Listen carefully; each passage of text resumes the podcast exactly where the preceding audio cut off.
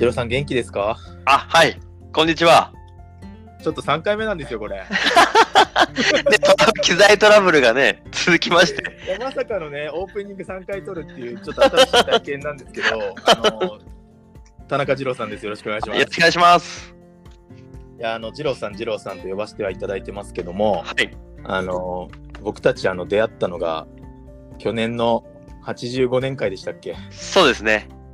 ツイッターで集まったやつ。ツイッターで呼びかけられた謎の85年の集いに参加した私たちですけども、 そうですね。その後皆さんがどういう活躍発信をしているのかっていうのは密かにツイッターなどでは見てましたが、やっと、はい、今日この日が来ましたね。いや本当ですね。私も楽しみにしてました。ありがとうございます。このラジスクという番組を始めても早半年ぐらい経つんですけども、結構いろんな方々がゲストに来ていただいてですね、はい、ジロさんも多分ご存知の方も何名か出てるんじゃないかなと思うんですけど、そうですね、今まで聞かれた回とかって実はあったりしますか？はい、上田さんの書いたのなんか女性の回、その次ぐらいですかねは軽く聞きました、ね。そう、上田さんの回どうでした？すごくエモくないですか？まあ、あの人自身がエモいんでそうそういやもうね、素敵だなと思ったらしいなと思いましたね。はい、そうですね。いやなのでこうちょっとこうラジスクもですね、こういうゲストの方同士とか、まああとはリスナーの方同士でこうなんかつながるコミュニティみたいになっていくと嬉しいなというふうに思って。いいですね、確かに出演者同士で今日はそうなんでちょっといずれオフ会をしたいねって話はしてるんですけど、はい、はい、その時はぜひ行かしてもらいます。盛り上げてください。はい、よろしくお願いします。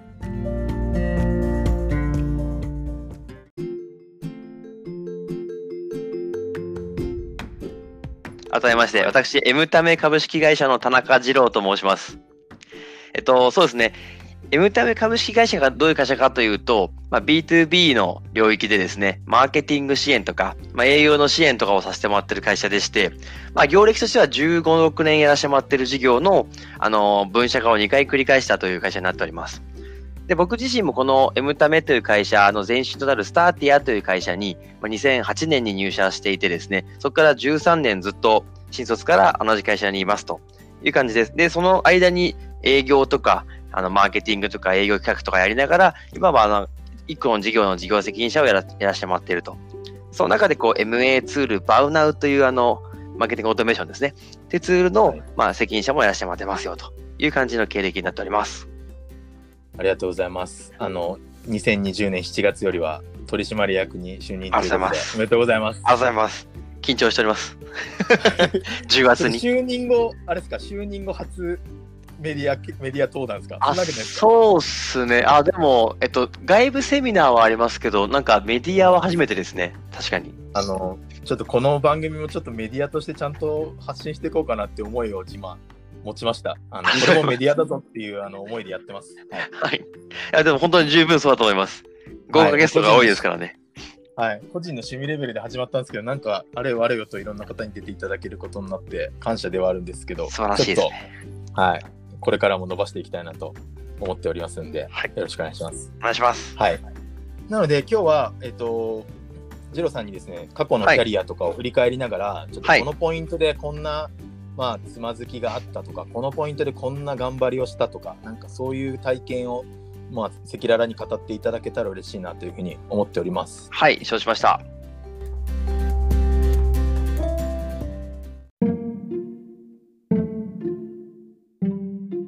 はい、ということでですね、ちょっとこちらラジオなんでお便りが来てるんですよ。はい、マジですか？早速なんですけどはいはい、まずですね、ちょっと過去を振り返ると言ったんですけど、はい、ラジオ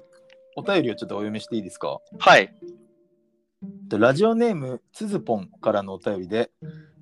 ついに取締役になられて、まあ、数ヶ月経つかと思いますが、走り出しはいかがでしょうか、はい、みたいなお便りがありまして、つずぽんさんからいただいてます、はい、なんとなく誰かわかりますね、はい、おそらくですねクリードのはい、クリードでメディア掲載されてたの で、はい、そこの方だと思うんですけど、はい、はい、そうですね、まあ、ちょっと本当に面白くない回答で申し訳ないんですけども、はい、今年の4月から今の現職と同じ事業、はい、同じ役割でずっとやっていて、まあ、4月から内定してたので、なんか数ヶ月経ったんですけど、あまり特に変わりなくという形です。で、コロナの影響を受ける受けないみたいな話はあるのであれなんですが、まあ全然そこまで受けずに目標通りというかの進捗をしているところになっております。すごいっすね。なんかこのツール関連って結構後回しにされちゃったりするかなと思いきや、意外とやっぱそこは伸びてるんですね。そうですね、まあ、ちょっと上場しちゃってるんでぼちぼちですというふうにしか表現できないんですけど、まあ本当にぼちぼちやらせてもらってるという回答になりますね。なるほど。じゃあ結構僕なんかもオフラインで展示会をやってなんか思って始めてたりしたところが、はいはいはい、そうですよね。一気にできなくなったんで、どういうふうにやっていこうみたいなのは結構手探りの人多いと思うんですけど、そうですね。なんかそういうのとかも結構戦略的にもう言える範囲で構わないですけど、出ていくって感じなんですか？まあそうですね。もともと僕らも本当に自社メディアでがっつり集客できているのと、コンバージョンが増えているのと、展示会のリードでがっつりリードを集めて、いわゆるセミナーとかにナーチャリングして、営業活動行くっていうのがメインだったんですね。で、展示会が一切できなくなった後は、なんか結構同じようなオンラインカンファレンスとかオンラインイベントでごそっとリード獲得はできているので、まあ全く同じではないんですけども、代用はできてるかなという印象ですね。なるほど。なんか質とかって変わりますか？オフラインの時の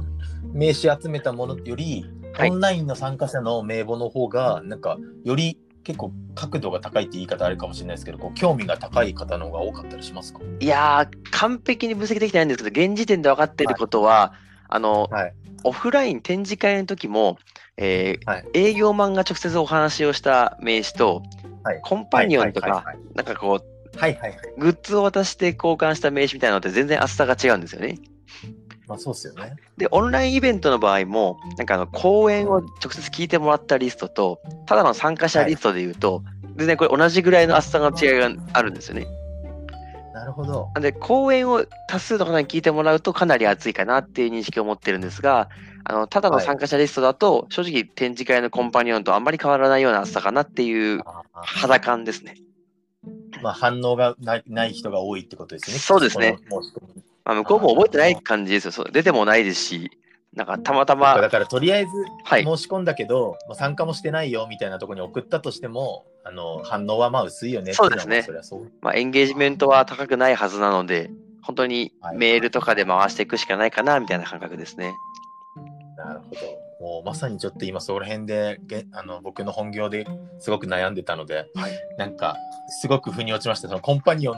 レベルの、そのコンパニオンの方がノベルティと引き換えにもらった名刺のリストと参加名簿のオンラインの参加名簿が一緒っていうのは、なんかすごくなんかイメージがついたなと思いました。はい。いや、ありがとうございます。ありがとうございます。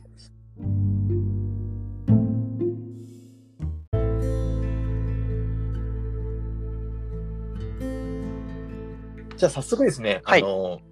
のその就活ぐらいから振り返りたいなと思って、それこそ2008年で、08って呼ばれるようなこの世代だと思うんですけど、当時ってどんな方面で就職しようとか、思いってあったんですか？そうですね、トムさんも同世代なんで分かると思いますけど、まだ就職氷河期入る前ですもんね、僕ら。ギリ前ですね。結構売り手市場だった時だったんですけど、僕はもともと親父が商売やってまして、富山県の、ちょっと本当中小企業の社長をやってるんですけども、結構ちっちゃい頃からなんか苦労しろとか、若いうちになんか苦労しろみたいなのは非常に言われ続けてまして、なので当時僕も就職先として調べてたのは、やっぱベンチャーとか、なんか苦労できそうなところとか、僕の M ですね。M というか、苦労の定義がなんか責任ある仕事みたいな。イコール部下がいるとか、事業を出してもらうとか、そういう会社だと苦労して何かしら成長できるかなみたいな思いがあったので、ベンチャーを絞ってました。ベンチャーとか広告会社とか。若くしても何か責任者になれるみたいなところが当時の僕にとっては魅力的だったんで、そういう区切りでいろいろ就活はしてましたね。お、その中でこう最終的なこう決め手となったものっていうのは何かあったんですか？はい、まあ、結構いろんなところで話してはいるんですけど、うちの会社今スターティアっていう会社なんですけど、まあ、入社した時は代表の本郷という人間が本当竹割ったような人間なんですね。ストレートな、はい、もう嘘嫌いだみたいなで、本当僕もそういう人が大好きだったので、なんかこう白黒はっきりさせたいかったりとか、なんかこうベンチャーってそういう苦労したくて入りたいのに、結構皆さんこう楽しいよとか飲み会とか旅行とか行ってるんだみたいな、まあ、そういうこうなんかサークル的なノリを出してくることの方が多いんですよ、メディアの方には。確かに確かに。で、それはそれでいいんですけど、そういうのも好きなんですけど、どっちかというと求めてるのは苦労とか成長とかなんで、そんな楽しいよばっかり言われてもみたいなっていうふうに思ってたところを、その本郷っていう人間が、うちは辛いぞと、はい、全然そんなキラキラした世界じゃねえぞみたいなことをなんか面接で言ってくれたりとか、はいはいはい、これなんかいいなこの人みたいな。へー、なんか彼も当時会社員時代になんかカラスは白いと上司が言ったら白と思えみたいなことを言われた会社があったみたいで、はい、いやカラスは黒だろと何を言ってるんだみたいな、そういうこうなんか嘘とか隠すみたいなこととか、はいはいはい、上の言ってると絶対みたいなことが本当大嫌いな人間だったんで起業しましたみたいな。なるほどね。そういうのに惹かれて、あ、この人面白いなって、ベンチャーで働くんだったらこういう人と働きたいなっていうふうに思って決めたみたいな感じですね。じゃあそこはかなりこうフィーリングというか、もうその方に惹かれた部分も大きくて、本当そうですね。環境とかそういうものを選んだってことですよね。はい、もうほぼ8割その本郷の存在で選んだ感じですね。いやー、素敵ですね。いいですね。なるほど。そこから入社後はもう営業バリバリって感じですか？いや、もうそうですね。ずっと営業畑ではあったんですが、本当に人並み以上には努力してるとは思ってたんですが、3年ぐらい本当泣かず飛ばずというか、全然売れなくてですね、なんかいわゆる一般社員の目標が100だとすると、ずっと60とかそんぐらいの数字で、はい、なんか同期が36人いたんですけど、下から2番目みたいな感じの、そんな本当ダメダメ社員でした。はい、売れないみたいな感じだけど、詰められてたんですか、当時は？そうですね。まあ詰められてたんですけど、まあ本当にある種僕の努力とかやり込んでいるところとかは直属の上司とか見てくれてたので、ある種お前なら大丈夫だよっていうところは抑えてもらった上で、ここがダメだとか、こうやってこいとかっていう詰められ方はしてました。なんかそうですよね。なんか当時とかは僕世代やっぱ一緒なんで、やっぱ結構なんでそういう営業は、はい、ちゃんとやれみたいな、そうなんか頑張れみたいな結構そういうのも多い世の中だと思うんで、はい、とりあえず行けみたいな、売れみたいな。そうですね。なんかそういう時代で結構結果が出ないと潰れちゃう人多いなと思ってるんですけど、はいはい、そこはじゃあその周りの上司の方とかに結構ケアされながら育ったって感じなんですかね。そうですね。まあ、本当に周りがいなかったら途中で折れてたなとは本当に思います。なんか極論自分よりも信じてくれたというか、自分もちょっと俺大丈夫かって思い始めてたんですけど、いやお前なら大丈夫だっていう風にずっと疑いもせず思ってくれてたんで、まあ、それがなかったら続けてなかったなとは思います。めっちゃいいですね、そういう環境は。本当にそこは誇りに思ってるところですね。今の M タメの社長がその時の上司なんですけど、はい、おお、そうなんですね。なるほど。じゃあそこからまあ結果を出すまでは少し時間はかかったけど、はい、まあ、実を結ぶ時が来たんですかね。そうですね。本当いきなり花開いたことですよ。はい、きっかけが明確にあるんですけど、はいはいはい、本当にもともとロジカル営業をずっとしていて、はい、なんか正論言うみたいな。まあ、確かに正論なんで、なんかやらない理由はないとかそういう話には持っていけるんですけど、全然こう可愛げがなかったりとか、はい、いわゆるなんか気持ちよくないとか、感情的にお前から変えたくないみたいな感じだったのかなって後から振り返ると思っていて、そのセールスのこうセオリーというかロジックは抑えてこうなんか伝えてるんだけど、はい、なんかそのここに人とか感情とかがちょっと欠けちゃってたんです。そうです。相手を気持ちよくさせるとか、相手に気づかせるとか、そういうことをほぼ度外視した営業をしていて、はいはいはい、でそれを全く正反対の人が僕の営業を見てくれたことがあってですね、でお前の営業は感情で売ってないと、ちょっと、はい、俺のようにやってみろみたいな感じで目の前でなんか見せてくれたんですよ。大した提案じゃないんですけど、相手の感情を、はい、まあなんか盛り上げてやりましょうよみたいな感じでスパンとやってくれるみたいな、何これみたいな僕がこんなんで売れんのみたいな感じで、はい、でそっからはそうです、その両方ロジックも持ってるし、あそういう風に動かせばいいんじゃんみたいな感じで、うん、その両方を得られたので、そっから本当爆発的に入れるようになってですね、はいはい、すごっ、さっきの70ぐらいやったやつが250とかそんぐらいのイメージ、すごいじゃないですか。その日から境でバーンって上がったぐらいの そんなレベルですね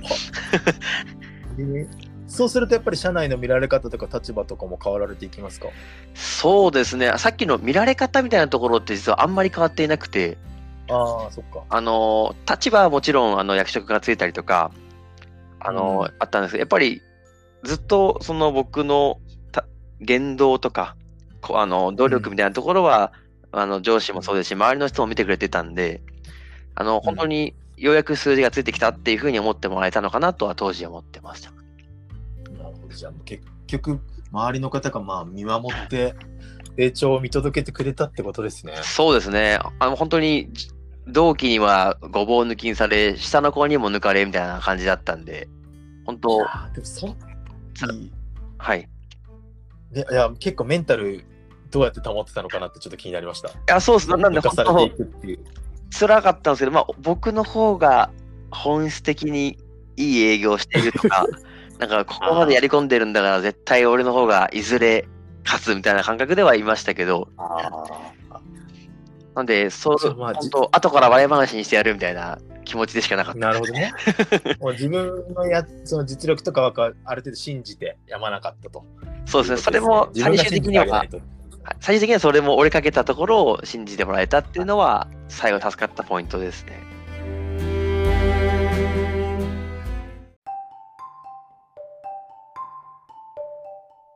いやよかったですね。なんかそれこそ転職とかを考えなかったんですか？そういうもうここじゃ無理かもみたいな、このツールじゃないかもとか、なんかそういうこ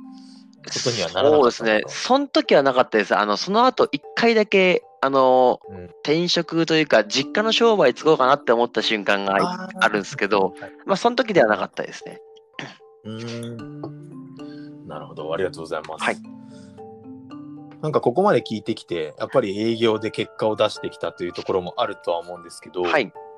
なんか新しくこう取り入れたこととか仕事をやっていく上でこう役職がついたことで、はい、何かこう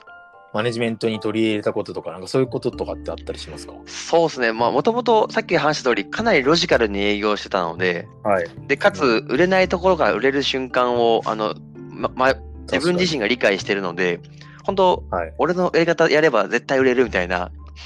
はい、どんな凡人でも売れさせられるっていう自信もありましたし、そこから受け持った新卒結構何人かいるんですけども、本当にはいはいはい、ある程度のラインまで持っていけるんですよね。でいわゆる俺のやり方やってりゃいいんだっていうちょっとワンマンマネージャーみたいな感じになってた時期があってですねなるほどねそれってついてくれるとはついてくれるんですよ。タイプもあったりとか、数字もドカンと上がったりとか、はいはいはい、でもついてこれない人とか、いわゆるタイプが合わない人からするともう本当最低な上司ぐらいのレベルの、なんかもうあんまり顔合わせたくないみたいな人になってた、ね、これが第2のつまずきなんですけどはい、はい、なのである程度数字が上がって組織が増えても、まあ、目標達成できたりとかしてたんですが、なんかこうあまり信頼関係築ききれない会員が出てきたりとかですね、そうするとなんか辞めていっちゃう後輩さんとかも出てきちゃってたんですか、その当時は？それがですね、僕今までマネジメントレイヤーに上がってから何年だかな、10年ぐらい経つんですけど、はい、実は直属の部下が一人も辞めてないんですよ。すごいですね。なんで辞めるところまではいかないっていうのはまあ一個ありますかね。はいはいはい。もちろん離れてから違う部署に行かれて、まあ、いろいろあって辞められたっていうのは、もちろんいっぱいいるんですけど、その受け持ってる時というか、自分の管轄にいる時にそういう形で見送っていったってことはあんまり、まあ、経験としてはない、あんまりというかない。そうですね、3級に入ってっていうのはいますけど、それぐらいですかね。じゃあなんかそこは信頼関係を築けてるんじゃないですかって僕は今思っちゃったんですけど、そうじゃなかった何かがあるんですか？まあどうなんですかね、まあ、かなりストレートな人間なので、はい、なんかもちろん相手を良くしたいとか、僕もさっきみたいに信頼してもらってなんか頑張れたってこともあるんで、うん、すごく相手に向き合うってところは意識してますし、実際そうやれてると思ってます。たださっきのやり方、プロセスマネジメントの方が、俺みたいな、俺の言い方だみたいな感じだったので、なんかなっていう人は多かったんじゃないかな、多かったとか一部いたなっていう感覚ですね。そのやり方じゃないのがやりたいって思っちゃってる人も中にはいたかな。もうおっしゃるとおりです。本当にそんな感じですね。まあ、でもそうですよね。自分の体験を元に語ってるから、そこは揺るぎないですよね。いや、やったんだから俺が。そうなんですよ。しかもマネージャーとした後も上がってるんで、そうね、騙されたと思ってやってみろよっていう感じにはなりそうですね。そうなんですよね。経験値があるから。なるほどね。いや、面白いですね。なんかそのマネジメントになって、現場で自分がじゃあ困ってたり、当時つまずいてたことっていうのは、もちろんたくさんあった中で、はい、後輩たちになんかこう思うこととかってあるんですか？もうこれ、そうですね。まあ本当にしくじりの一個ですけど、はい、なんでやんないのみたいな。このプロセス完璧にやれば、もちろん寝る時間とか減るかもしれないけど、なんでやらないのか全くわからんみたいな。はいはい、ちょっとやっぱりイカれてるんですよ、その辺は。自分と一緒って思ってるって感じなんですよね。そっか、そうなんだ。達成したいんだよね、なんでやらないのかわからないみたいな感じの感じだったのが、まあ良い人もいれば悪い人もいて、まあ、当時、会員に対して思っていることとかも、まあ、そういうな感じだったりしましたね。なるほど。なんかそれって結構世代で結構考え方、価値観が違ったりするかなと思うんですけど。もうめっちゃそうですね。はい。それこそなんですか、若手ってどれぐらい若手でこうラインが変わってきますか？そこの感覚を理解してもらえるまでは何年っていうか何歳ぐらいとか、なんかあります？そうですね。ちょっと、なんていうか、ギアが変わったなって思うのは、はい、ある世代からあるんですけど、ちょっと今もいるので、そこは控えさせていただきますが、ただなんとなくよく言われるようなくくりですか？そのなんかそうですね。本当にそれを本人たちは言われたくないので、なんかあんまり言わない方がいいかな。言わないように伝わるように言おうとしたんですけど、そういうことですよね。そう、ただですね、全然世代だけじゃないなって感覚があります。最近で言うと、今2,3 年目の子とかは僕よりもストイックに。なんかもう仕事にのめり込んでやってるってやつもいますし、やっぱ相対的に人数が多いだけかなって感じですね。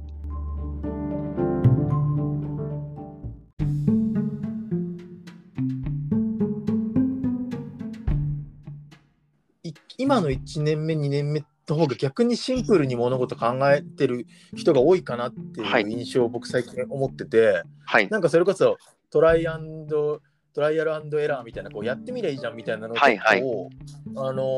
躊躇なく行動できる人が多いようなイメージをすごく持っていて、そうですね。なんか結構自分なんかはなんか昔の当時の1年目2年目の時を思い出すと、なんか言い訳してやらない理由見つけたりとか、はいはい、なんか後回しにしたりとかやりたくないとかっていうので、なんかやらないでいて怒られたりしてたんですけど、はい、そういうのない人の方が多いなってすごく強いな。そうですね。のめり込んでればかなりストイックにやるとか、まあ、そういう人たちを採用してるってのもありますけど、たまたまそういう人が集まってるのかもしれないですけど、なんかね、そういうイメージをすごく最近持っていて、そうですね。なんかもちろんその年代とかっていうくくりはあるんだろうけど、それだけじゃないよなっていうのはなんかすごく僕も、そうですね、本当にそう思いますね。なるほどね。いや、なんか毎年若手入ってくると思うんですけど、はい、研修とかもやっぱこうやっていくんですか、その二郎さんとかが。そうですね。大概受け持ったりとか、一括で受け持つみたいなことも経験してますね。本当だ、4月から6月はもう鬼のように忙しいって感じになりますね。なんかそういう時ってその本当はもっとこの事業に対してこの時間を割かなきゃってあると思うんですけど、はいはい、それよりもやっぱ成長とかそういう教育っていう部分に対してはちゃんと向き合ってやらっしゃるって感じですか？そう、ちょっとこれはもう時期によって変わるんですけど、それこそ今立場も上がらせてもらってはい、任せられるマネージャー層も育ってきてるので、うん、今現場に全て入り込んでやるべきじゃないなっていうふうには最近も思ってます。なるほどね。ちょっとそれこそ 2,3 年前とかにも一括受け持った時期があるんですけど、その時はほぼほぼ全部自分でやっていて、はい、その時は止まっちゃうんですよね。他のことが遅れてしまうというか、うんうん、今僕がそれをやってる場合じゃないなっていう感覚は、別に育成を軽視してるわけじゃないんですけど、それは役割ごとに最適な人間がやった方がいいなっていうふうに思い始めてます。